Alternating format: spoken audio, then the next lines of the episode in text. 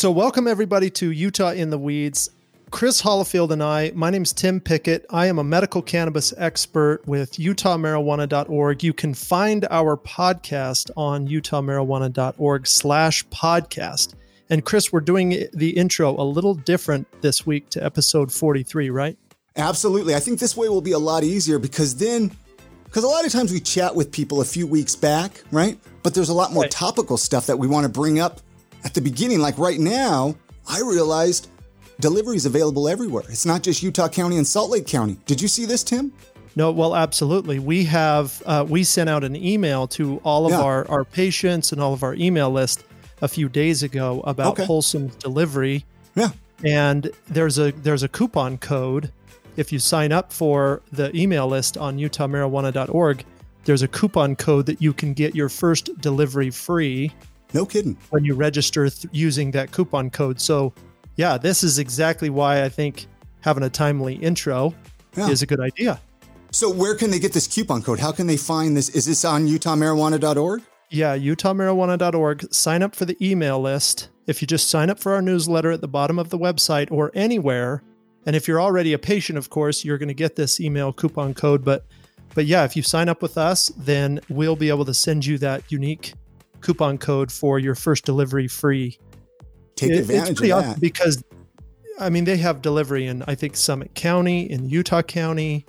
They're really branching out. It was like Tooele, Wasatch. I mean, it sounds like pretty much the whole state now is open.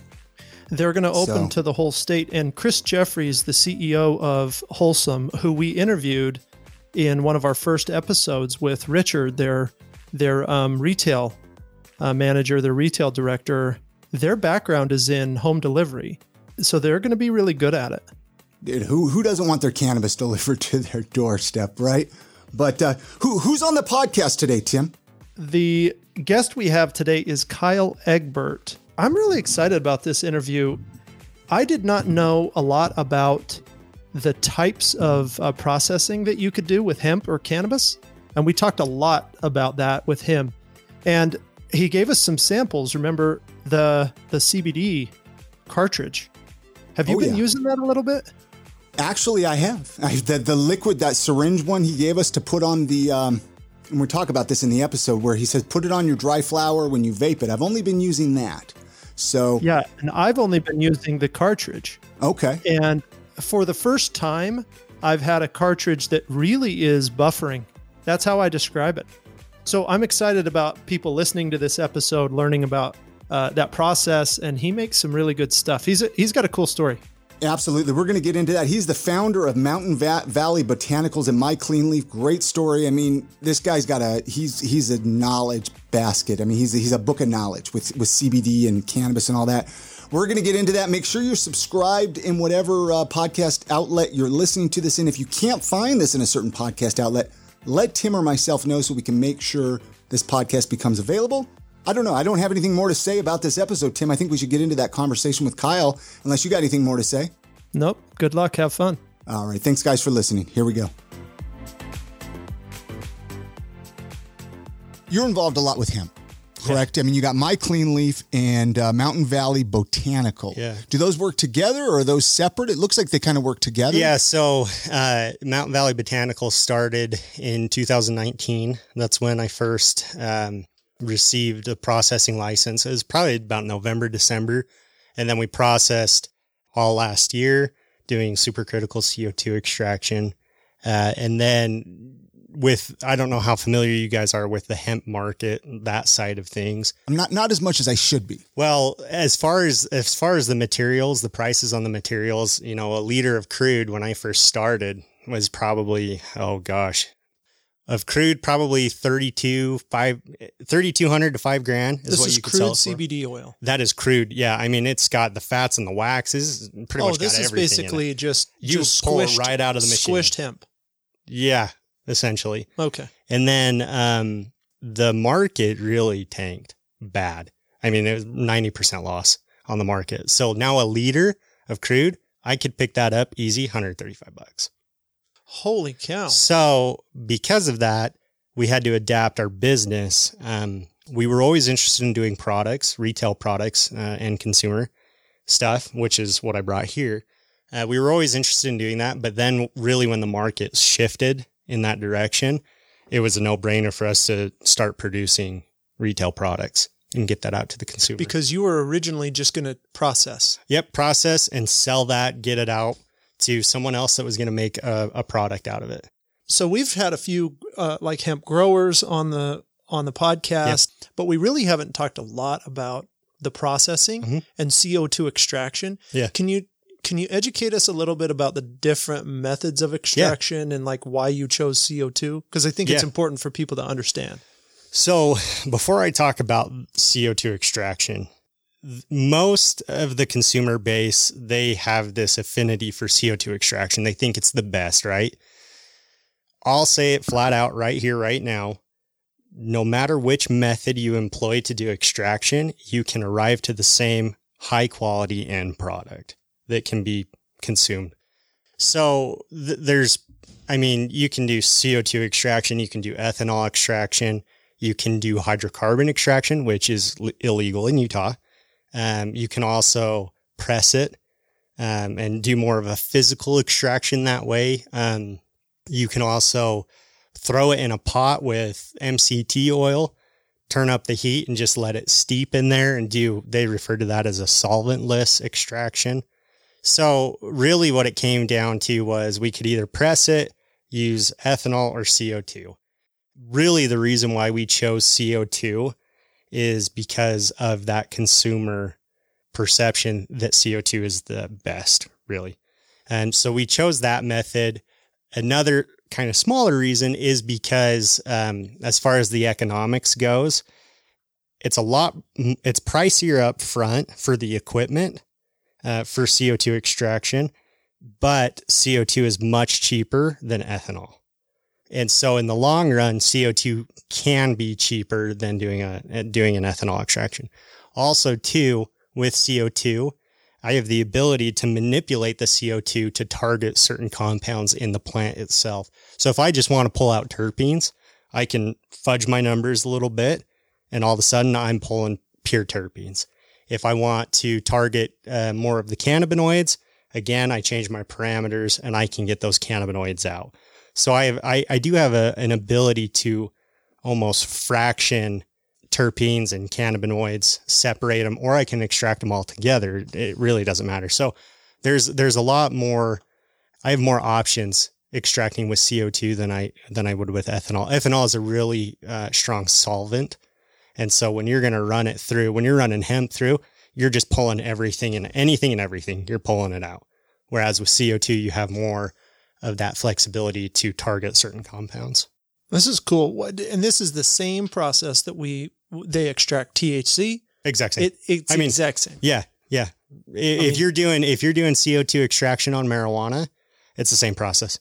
Everything that I'm doing in my laboratory, if I had a marijuana processing license, I would just the only difference would be I'd be processing marijuana instead of hemp. Why did you get into all this stuff? I mean, what got you into? Uh, I mean, is this this is your business, right? Yeah. This is you started all yeah, this. I founded this. I mean, because you have. I mean, I looked at your education. I mean, you went to uh, BYU, the whole nine yards, yeah. right? I mean, you got great education. Yeah. So what I, got you into this, man? So I started. I started a a degree at BYU Idaho okay. up in Rexburg, and that was in agronomy. Are you guys familiar with what agronomy is? No. I'm not. No. So no, agronomy is essentially large scale farming, crop production uh, being able to manage that, knowing plants, plant science, soil science, chemistry, water physics, different things like this. And re- a lot of people don't really understand how intensive and how involved agriculture is. There's a lot of science behind it. So I started my I started my degree up there, graduated in 2019. No, 2018. It was the end of 2018. Started my wife and I moved down here to Logan started my master's degree in plant science at Utah State University. And what I was looking at in my master's program is I was actually doing irrigation research on alfalfa. Oh, wow. And uh, most of my research took place down in central Utah, kind of that rich Richfield, Centerfield, uh, area, Monroe area. I had many fields down there. And so because of that, I would travel a lot. And through my travels, I started my program and then Utah amended their laws said, all right, we're going to do this, you know, marijuana, hemp, all things cannabis. We're going to, we're going to do it. And it was really new. And I was traveling the state talking with hemp farmers, you know, cause this started popping up. A lot of the growers that I was working with doing alfalfa research, they were interested in hemp growing Well, of course, a small plot, like an acre or a half an acre or, you know, a couple Just hundred test it plants. out, Just test just- it out. Well, they were interested in, because at that time, and this was another thing that kind of, this is a whole other mess. A lot of the growers thought, you know, you you could grow an acre of hemp and turn that into sixty thousand dollars. because was at the, the time idea. the crude was Was so expensive. so expensive. that ended up not being true and a lot of farmers got burned uh, that's a whole other thing. But anyway so i was traveling farmers were interested in it and then these meetings started popping up around the state with legislators with farmers with the university. And you know this was such a new thing. We're going from black market to now white market. And there was a lot of gaps. There was a lot of doors of opportunity. And so in my travels, I was like, you know what? This might be something I could do. So originally, I was actually going to grow. I was going to get some land up in Logan. I was going to grow. I was going to put in 10 acres of, Of hemp? Of hemp, okay, yeah. And I was going to grow hemp, you know? Well, looking at the market, seeing how everything was going, I decided that farming was not going to be the best option for me. I, I went through and I looked at how many licenses there were of guys growing of growing hemp, uh, individuals growing hemp. And I was like, you know what? This is pretty saturated right now. Why not look at starting a laboratory? So I started looking at all what would be involved. You know, what are what are successful laboratories in Colorado and California and all these other states? What are they doing? How are they doing it? I had no idea going into this. I had no idea how involved a laboratory was, uh, and and I had to learn a lot. So you were halfway into probably putting a thing together, and you're like, "What did I get myself into?" I mean, so because of my master's program, learning to be a scientist, I got really good at doing research. You know, pulling up an article, a technical article, reading the article, doing all that. That might be a little overwhelming for a lot of people and, and boring. For me, that's what I was doing in my master's program. So I was already used to doing that. So I every day, every day I'm reading, every day I'm studying, every day I'm looking to solve a problem. So, you know, one day I would have a certain problem, the next day I'd have a totally different problem. And I just would have to solve those problems. Like, okay, I have this, I have this ability to target different compounds through CO2 extraction. How the heck do I do that? Right. You know, especially having no prior experience at another company, I had to figure that out. And so again, going back to the books, chemistry books, physics books, articles, YouTube, whatever, Mhm. you know, trying to figure out how to do this. And eventually I got pretty good at it. did you meet? Were you meeting with anybody that was doing it? Like, did you have any real life? I go to Colorado. I went to? Colorado Okay. a few times. So you had some people out there to but connect with. what maybe. I was doing out there was actually hydrocarbon extraction. I didn't I wasn't doing any CO2 extraction. okay. And hydrocarbon extraction is fun, but that's not what I was doing. But a lot of the principles of the post extraction are the exact same. So I was able to do the post extraction and get more experience that way. But as far as doing extraction with CO2, I mean, I really had to teach myself how to do that. So how did you get out of the lab? I mean, were you thinking about doing a testing lab or a production lab the whole time? Production. Mhm. Um, do you know what an HPLC is? No. High performance liquid chromatography or high pressure liquid chromatography. It's, Teach us. It's analytics. Teach us, Kyle. So when you when you send a sample off to be analyzed cannabinoid potency, they run it through an HPLC typically. So I wanted the ability to extract and then take that extract and look at it, see what look at the chemical analysis of it, see what was in there, see what I was dealing with. Sure. So originally, you know, it was production, but I wanted to put out the best product that I could absolutely put out. So that involved chemical analysis. So going, I mean, our lab, we have the full capability to go from raw hemp biomass all the way to something that is water clear and tastes amazing. And that includes, you know, extraction, winterization, distillation, uh, further refinement using chromatographic methods, different things like that. So really, I mean, I, I would have a problem and I, I would spend the next week or two trying to, or month or longer trying to figure out how to solve that problem.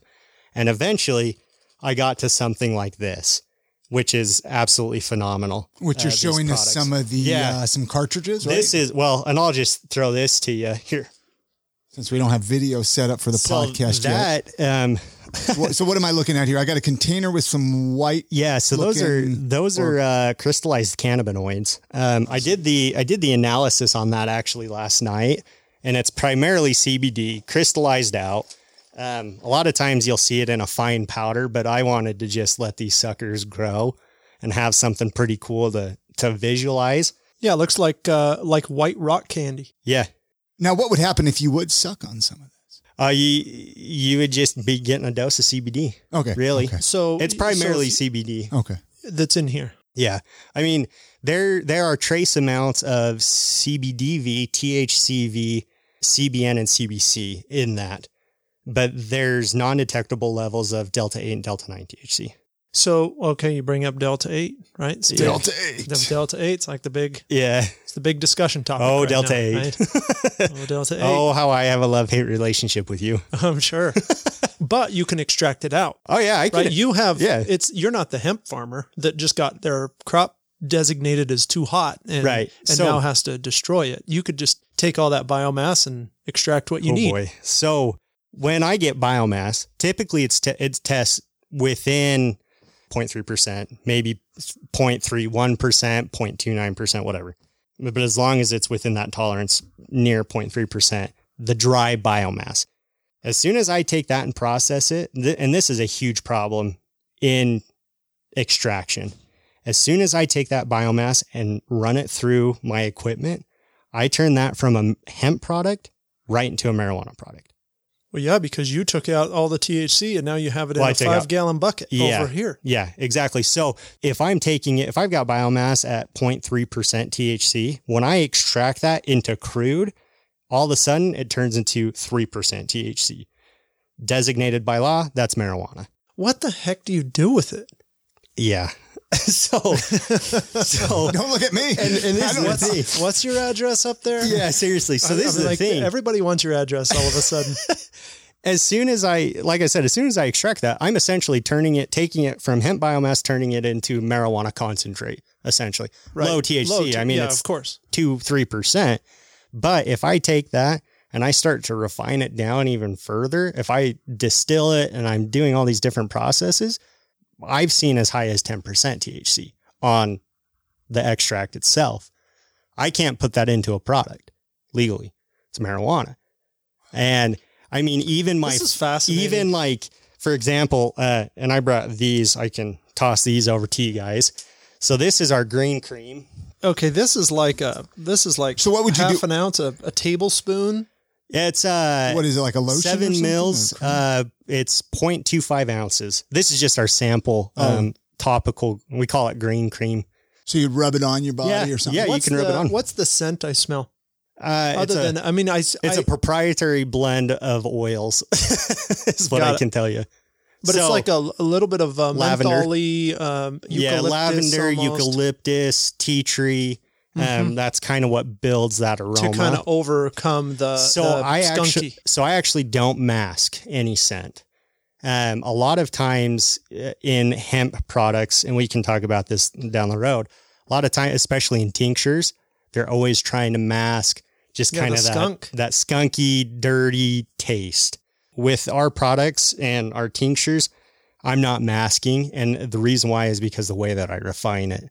So our tinctures, when you take it and it's a cinnamon tincture, you taste cinnamon and you don't have those undertones of kind of that dirty extract. So it, it's a little bit different, but anyway, so okay, we're back to the yeah, we're back to the THC. THC thing. So even even in this, which our green cream is what the cannabinoid is, is the greatest dilution. So when we put our cannabinoids into this green cream, it's that's how we dilute it the most in this product. Even at 10%, that's it gets pretty difficult to dilute that. It, so by law, I have to be really careful in so if I extract a product and I have this oil, that and if the farmer legally owns that liter of oil, unless they have a processor's license, they cannot possess their crude extract. What? And so there's there's all these problems with you know a farmer as a service as a laboratory if they're bringing it to me and they say hey I want you to extract this and I want my oil the first thing I say to them is do you have a processor's license? And most of the time they'll say no it's you know 2 grand for a hemp processing license. And I say okay if that's the case if I extract this for you and you want to possess this legally you cannot possess your extract because it's hot it's a marijuana product essentially. Because it's gone through, it was legal before, and now it's extracted it, and concentrated. And now it's illegal for them to possess exactly. it. What do they do? Well, most of them don't buy a processor's license, and so they have to find someone who to, will process it for them, who will either process it for them or where they can store it. Oh, so you could process it and store it oh, because yeah. you have I a can. I have the license. So they could say, okay, you can store it until I have a contract to give it, you Right. know, to sell it to somebody else, Right. and then it can go from your lab to And whoever someone else. to bottle it and, Yep. and put it into products, and they Yep. can sell it. Yeah. How often are you doing that? Mm, I haven't. Okay. Not one time. I've Why? I've accepted jars from Uh-huh. other processors because the processors want to get it out of their place. And farmers come to me in a frantic, you know, trying to get trying to find a place for this. So I, I a lot of times I've accepted it to store it for them, but I have never had one of those individuals come to me and say, "Hey, I need this to go to this other processor because they're going to put it in a product for me." So is this like the big? This is one of This is one seems of like one of the big issues Oh, yeah. with uh, with hemp growing, hemp processing, and like the pathway to market. especially too because if you take a liter or, or a kilo of crude extract in order to get it ready to be in a product itself you're looking at 1500 to 2 grand in order to refine it that much to be product ready. Because it's got to go through all those different steps of distillation you know winterization distillation. Does it have pesticides in it? Well if it does that's another grand because you got to get the pesticides out. If it doesn't, well, we still have to get the THC out. You're still looking at 1200, 15 grand or fi- um, Yeah, twelve to 1500. fifteen hundred. to get those, to get that THC out.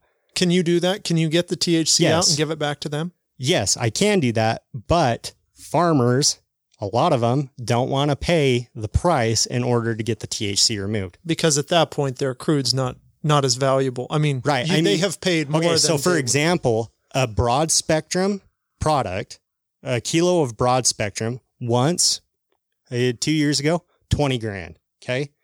Today, three. oh wow. And it costs them $2,500 to get to that point, And their so Yeah. their profit margin is terrible at that point. That's unless besides take the it to product. growing. Right. That's besides all and the Yeah. and the. I mean, cutting most that stuff most of the down is time a lot most of, of, the time once you go through the economics to get it to that point taking into consideration the growing the process the extraction the processing most of the time they're upside down What's the answer? What's the solution? Let let them let them possess a ten Well, percent of a four i mean percent i'm THC i'm really excited about who was it rand paul he proposed different legislate or new legislation to go from 0.3% to 1% as a hemp product i mean that's awesome Oh, that but would be still huge. And I guess eventually, eventually we've got to have the the markets mix, right? We've Right. got to have the 0.3 percent mix with the with the high THC content, and we've Right. got to be able to go to the even if it is the dispensary, right we've got to be able to go there and buy buy everything i mean in between that's already happening at the dispensaries. well high percent or high percentage what's CBD, happening? right? Yeah. Well, what's happening is that processors, hemp processors, are taking extracts or they're taking isolate and they're com- chemically converting it to delta nine or delta eight, and then that's getting into the medical market. Oh, whoa, okay. You can take a crude hemp product and you can convert it into a higher Yes. THC product. Yes. Do you want to? I mean, do you have a YouTube video on how to do this? No. Those are proprietary methods. Right, and but there are. I've heard of this before. Yeah. I'm, I'm. Yeah. This is something I've heard of because, and it's the. If I'm right, is it the CBG is the golden the golden ticket? to, No. to get it over there, or you can take CBD and make it into THC CBD is typically what people are people are using to to uh, convert, to into, convert a into delta 9 and delta 8 and that is happening right now in utah. And there are products out there that were sourced from cbd there are high thc products that were originally sourced from cbd and now they're tested in the Wild. dispensaries. This is kind of wild, Chris. Yep. Everybody we bring about- on here, we find out something new. I know. You know what I mean? Like it's it's. I'm so grateful that we have this podcast to uh, be able to learn. yeah Really, it's because I mean, pretty I'm learning along with you guys. You know. yeah oh yeah Right. this is pretty cool. and uh, see but eh, We're getting the pieces. That's what's so cool is we, we've gotten a couple of other pieces, and this is just another piece. in the well, really what needs to happen is that professionals from the industry need to come together with legislators to educate the legislators of really what the heck's going on and right? Like what, needs reality change. looks like. Uh, We who feel was like it? this. In who the was it last market, too. episode who was it last episode that you had on uh, was it- katie Oh, Katie yeah. Barber. yeah. Yeah. You know, like we really, there just needs to be this large committee of industry professionals, regulators, and legislators. And we need to sit down and we need to hash all this out in order to clear up what the heck's going on. Well, then plus once they open it up to more testing and more uh, research studies, Right. because there's not enough of that going on right now. It's just people like yourself that are doing the little bits of stuff Yeah. you're doing. Right. Like you're Imagine taking, once that opens up. Right. Yeah. And you're taking things from, you've had to learn this from scratch, yeah. which, like Utah State, great example of an, an amazing agriculture school, a lot of farming Mm-hmm. going on up there and, and teaching. One of the best schools in the nation, right? For, for agriculture and, Right. and animal farming and that type of thing, right? Right. And they, do they have a cannabis program up They there? do. So actually, um, are you familiar with Dr. Bruce Bugbee? Uh-uh. So he's typically he typically is uh, looking at a lot of stuff with NASA. He does a lot of research with agriculture and NASA and space and and whatnot. But he took on so it was about mid year last year in 2000. Well, no, it, w- it would have been in 2019 when they when the program started. But what they started doing is they started um, growing hemp. Uh, they were doing a lot of Trump variety. Uh, anyway, but what they were looking at was you know, how does light affect uh, growth? How does light affect the cannabinoid concentration in the plant itself? What happens when we stress it, nutrients, water, whatever.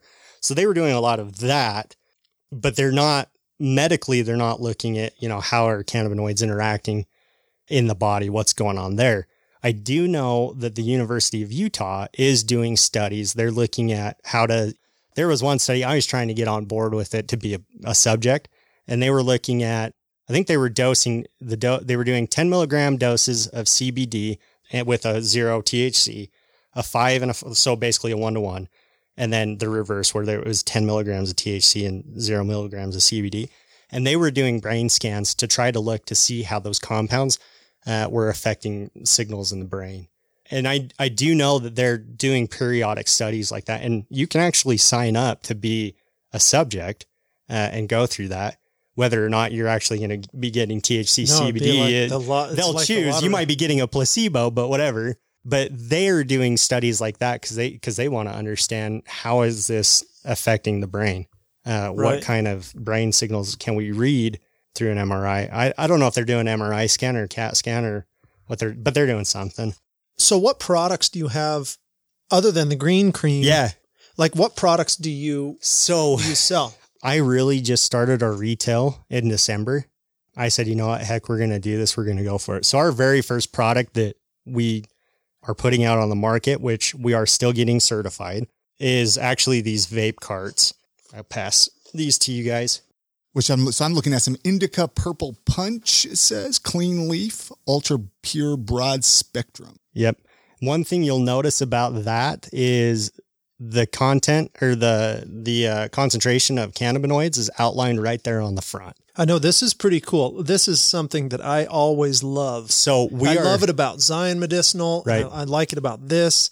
When you're labeling out your cannabinoids, it means something of a sophistication in your ability to produce a product, in my opinion. right. If you're just, you know, just put CBD and THC on there, yeah, that's fine. But, So but this is cool. So one of the things that we're really striving for is standardization. That's a big thing for me is that with each different batch that I produce, it's standardized and you're not going to get batch variation. Cause that's one of the things that bugs the consumer the most. They'll take an edible one time, they'll feel great. The next time they take it, they didn't feel anything. It's like, what happened? yeah, I know exactly. what- this is, it's so true. And this one has so this one has 500 milligrams of CBD, CBG 100 milligrams, CBC 25, CBN, CBDV, THCV 25. So this this is a pretty good broad spectrum yeah. product. Yeah. I mean, the fact that you've got 100 milligrams of CBG in here is pretty impressive. Yeah. Are you getting all? Is this all hemp grown in Utah? So that is, we take it in our laboratory and we refine it down to the point where we have individual compounds that then we can make the product. Okay, so this is uh, That's how I'm making that. but that's all vape cartridges, right? Like No. almost all. No, a recipe. What No. I'm what I'm saying is like it's a recipe. You get these you get these compounds, you put them in. That's, but what I'm you're doing. you're doing because you want consistency. yes. I think that's that's a lot of times you'll go to a dispensary, you'll go to a vape shop and you'll see a product and it'll say something like 500 milligrams total cannabinoids. And it's very ambiguous and you don't really know what you're, You're like, getting. what does this even mean? Yeah, exactly. And a, a lot of times, what companies, individuals, whomever is making that product, they're just taking it to a certain point in the refinement process, saying that's good enough. Let's put it in a cart and let's go. So each cart that you're going to get from that company, you're probably going to have a different experience with. Maybe it tastes like crap. Maybe it doesn't. Who knows? Well, you can just add a little terpenes Well, yeah, and then it'll taste fine. Right. So, but what we've really tried to do is one, this is a pure product. When you look at a chromatogram, a chemical analysis, what you're going to see is you're going to see those cannabinoids. That's it. this Um, was cool. How yeah. about terpenes? You don't have terpenes listed. yeah, I do. Purple punch. So, but what the name is the names of the terpenes? Is that what you mean? Or the kinds of terpenes? Yeah. Okay, explain explain that. Te- teach me a little this bit is about. so this is purple punch genetic variety Got of terpenes. So this is when you've got I don't know what are a frosted sky or you've got Skywalker or something. Uh huh. those are genetic varieties of cannabis. They're going to have a certain um, ratio of different terpenes. Got it. So Okay. you have the terpene profile of Purple Punch. Yes. Got, okay, that makes and then sense. if you want to see, hey, what are the individual terpenes themselves? That's when you go and you look at a COA and you can see that chemical analysis. can you add and subtract terpenes as well? Sure. Because you could you could essentially look up the profile of Purple Yeah. Punch and make sure that you're dialed in. Yeah. Right. Oh, yeah. Okay, that's You can really manipulate it however you want. If I really wanted to, I could make a clean leaf kush, you know, Right. and have it be a certain flavor, essentially. If Right. I wanted to. I don't really have any interest in doing that. But yeah, oh yeah, you can manipulate that product any anyway. Man. this is I don't think people understand the complexity of like cannabis at this point in in history. Yeah. right? Like we have, we really have moved beyond, you know, drying it Right. out, rolling it up, and Now, are you doing this all Light by yourself match. or do you got like employees or people? I mean, you're not the one packaging. You got like a, an outside source. A lot of packaging. it's me. Okay. A lot Most of it is, of it's me. most of it is you. Yeah. Wow. Yep. what's the plan? Well, I'm small, Yeah. you know. Well, if you're doing I'm, the most of this yourself, yeah, I I'm mean, a small time, you know, my own lab is small. My production line is small. Is in your basement or what? Oh no, no! I have a I have a location Okay. where I have to do everything, but our which our facility is actually um so we're licensed with Utah to process. We're also CGMP compliant. We're not certified, but we're compliant, meaning we follow all those standards. We're also food grade certified in Utah. So our facility where we manufacture these products are done in a food facility, a food a food uh, food grade. food grade facility. Yeah That's cool. That is yeah. cool. that was a pain getting it to that I'll point. bet. Just putting up there. I mean, even to the f- flipping ceiling tiles and what those had to be. And oh man, but yeah, yeah, a lot of it, a lot of the research and develop, pretty much all the research and development I do, product design, getting it to that point, what it's going to look like, what are the cannabinoids, the flavor profile, everything like that. Where do you see this in five years? I mean, would you like to get into more THC? Would you like to get Oh, into I would love to go to medical. Okay, so you Oh, would like to eventually get so into. uh, I would I would love to see this build up here in Utah and be a household name. Okay. People know what Clean Leaf is. They trust it. They know that they're going to get the same experience every single time.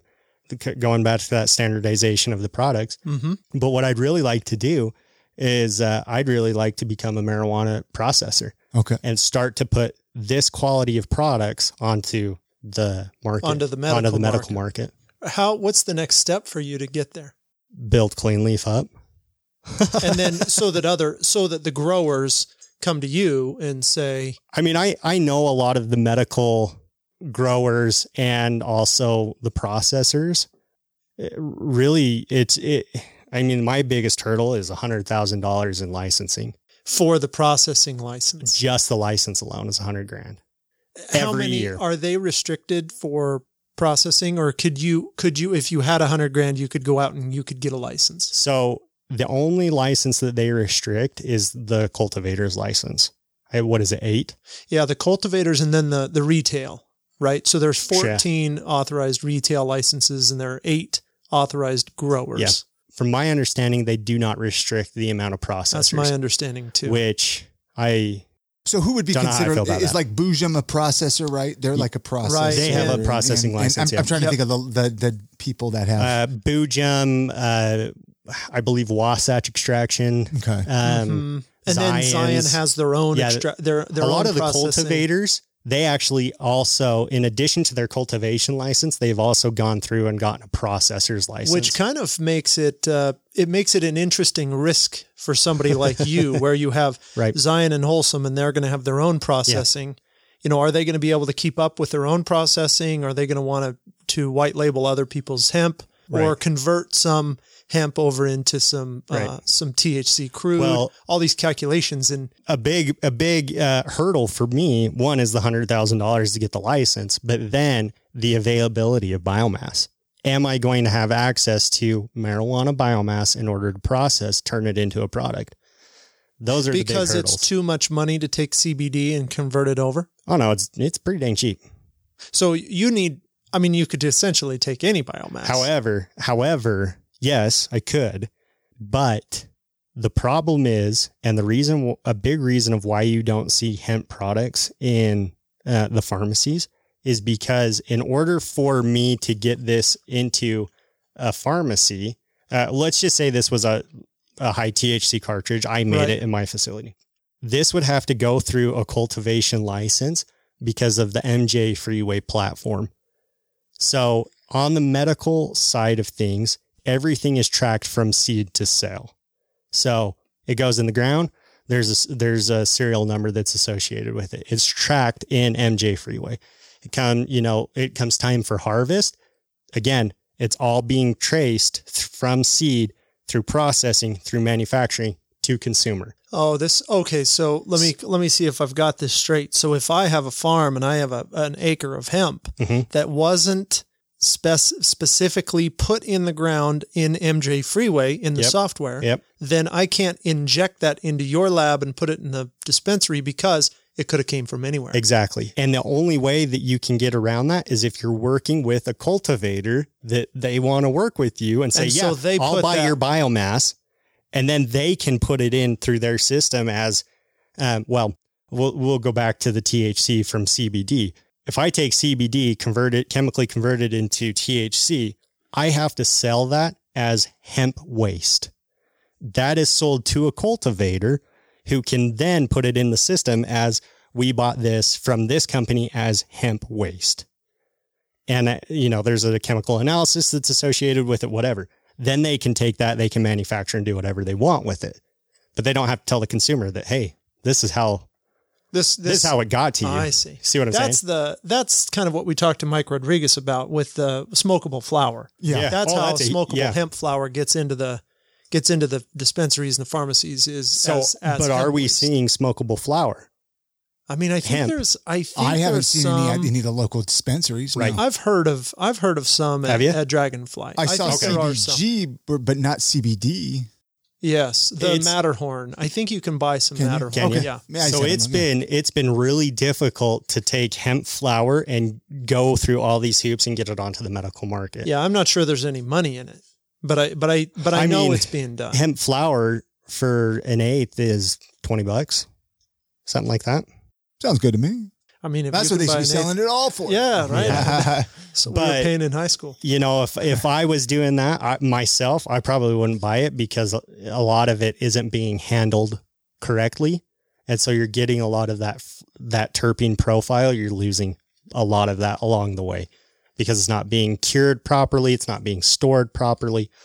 Uh, Mhm. the growers have a long way to go learning how to do all of this.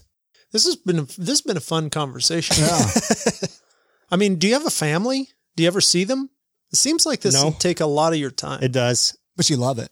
Yeah, I do love it. I, you know, had you asked me five years ago that I'd be in the mar- in the Yeah, I cannabis mean, industry, I, I probably would have laughed in your face and been like, yeah, whatever. Well, you were Yeah. in were you in Rexburg at the time or down at BYU? Oh yeah, I was I was in Rexburg at the time. Yeah, and before that you were at BYU, and no way you'd say Right. that- yeah. Yeah. Oh, six years from now. Yeah. no. You don't have to give names, but I bet you there's a lot of pot smokers at Rexburg. I don't care. Oh, probably. oh yeah. Yeah, Oh, there's drug, there, there's drug busts up there. There's some- frequently. Same I'm thing sure with BYU. farmers- I'm sure there's still some people down there. That, But you know, really, when I moved down here to Utah and all this, I mean, this all happened as I was transitioning from BYU Idaho to Utah State University. All this happened, and I looked at it as a door of opportunity Oh, of to course. get into something that's brand new. I could really take it wherever I wanted to go. I mean, sky's the limit.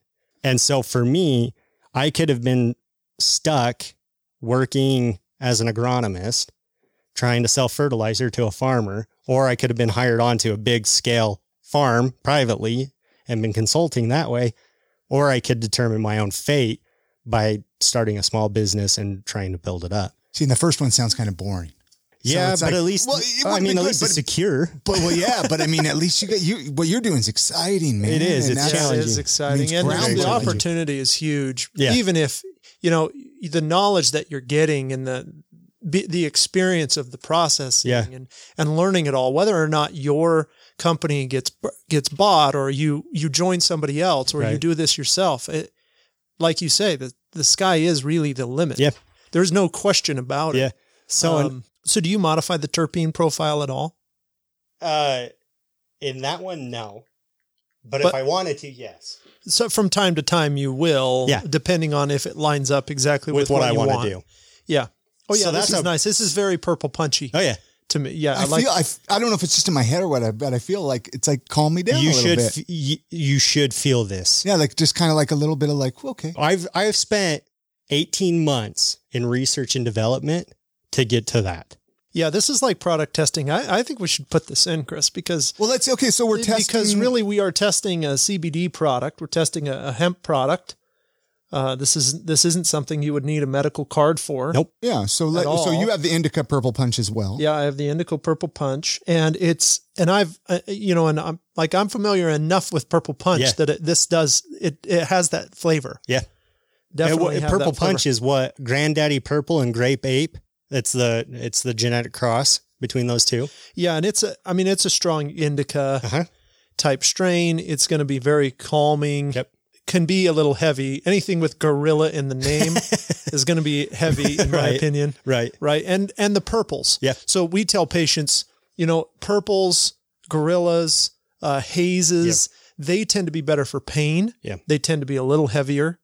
So when you're looking for names, if you if you now So, and we it's totally anecdotal because people will name something haze that's really right, not. But right.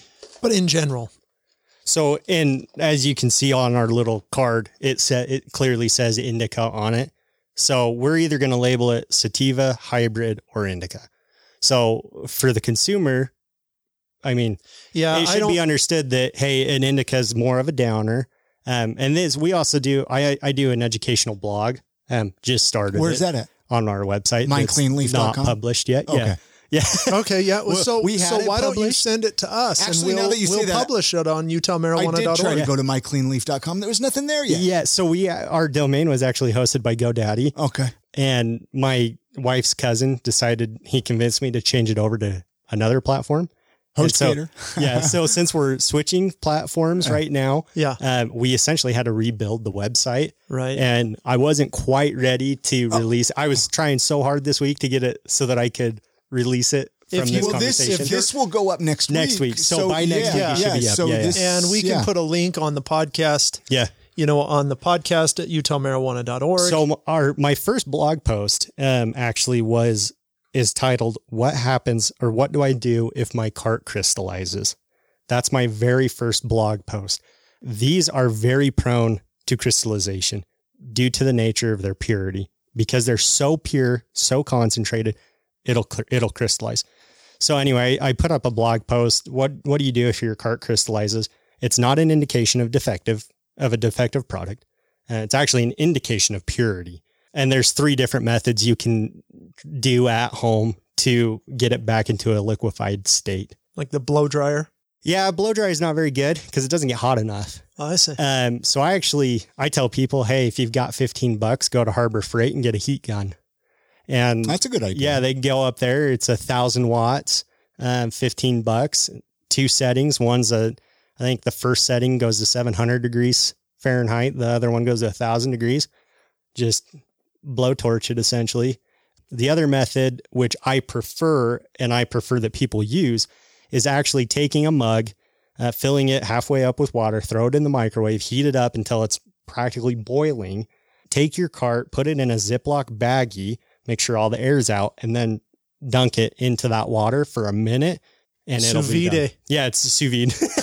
Sous vide your cart. Yeah, That's a great idea, actually. Yeah, and it's it's actually a lot of uh, people have seen that and they've said, "Hey, you know, I had this other cart, not from you, it's someone else.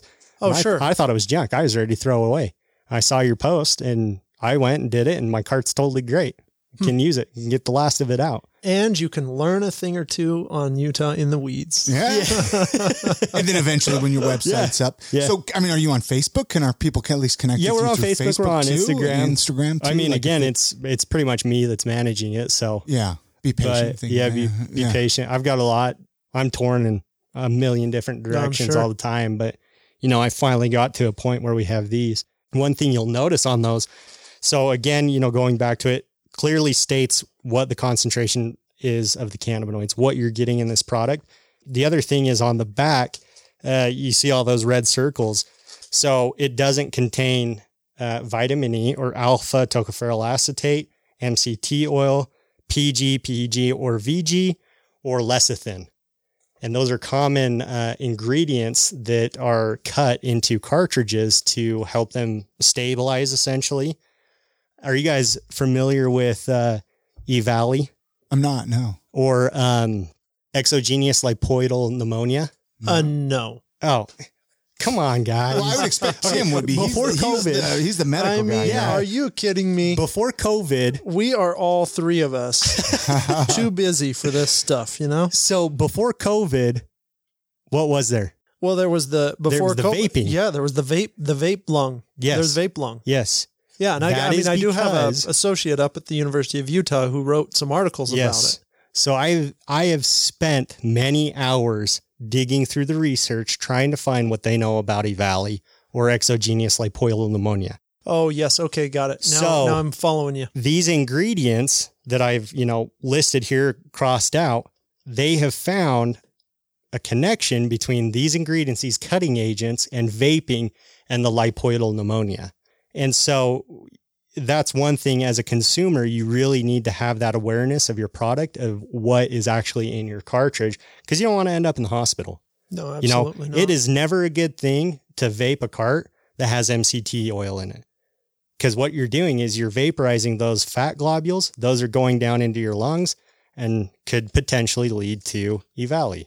They've sold me carts at dispensaries here with MCT Yes. oil. Yeah. MCT oil is this is a controversial topic that, that Kyle has brought up. you said that, and I was like, wait Yeah. a minute Yeah. here. And, and I and I'm going to say so is that while not healthy I, for you? Well, then? I appreciate the Yeah. opinion, and I think that this is a discussion that we could have, Right. we could we could really dig into. Right.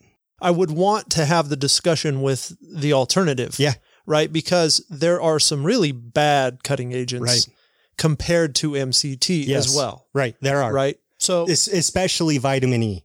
That's yes, that's and a- we eliminated huge one. vitamin E in order to kind of go to MCT Right. oil. And so So what's the best? there's then? always this there's always this debate on is the is the risk associated with the with Right. the product you know equal to eliminating it or or justify eliminating it or using it Right. instead of what's your alternative right. so now if you want to go all the way okay let's Yeah. let's eliminate MCT Yeah, and that, and that's what I did.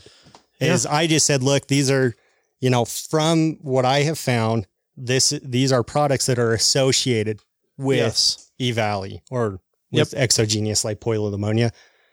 I so said, let's stay away from I them said, let's stay away from them. I don't want that liability. well yeah I commend you Yeah, I mean, this has been this has been super cool. I mean, you've brought the crystals, we've got the cream, we've got these vape carts, we've we've learned a ton about extraction. and we haven't even got. I mean, he's a patient too. You're you're. Oh, yeah, we haven't I even actually- got my, into my card patient. actually expired. I have to renew it. Oh crap!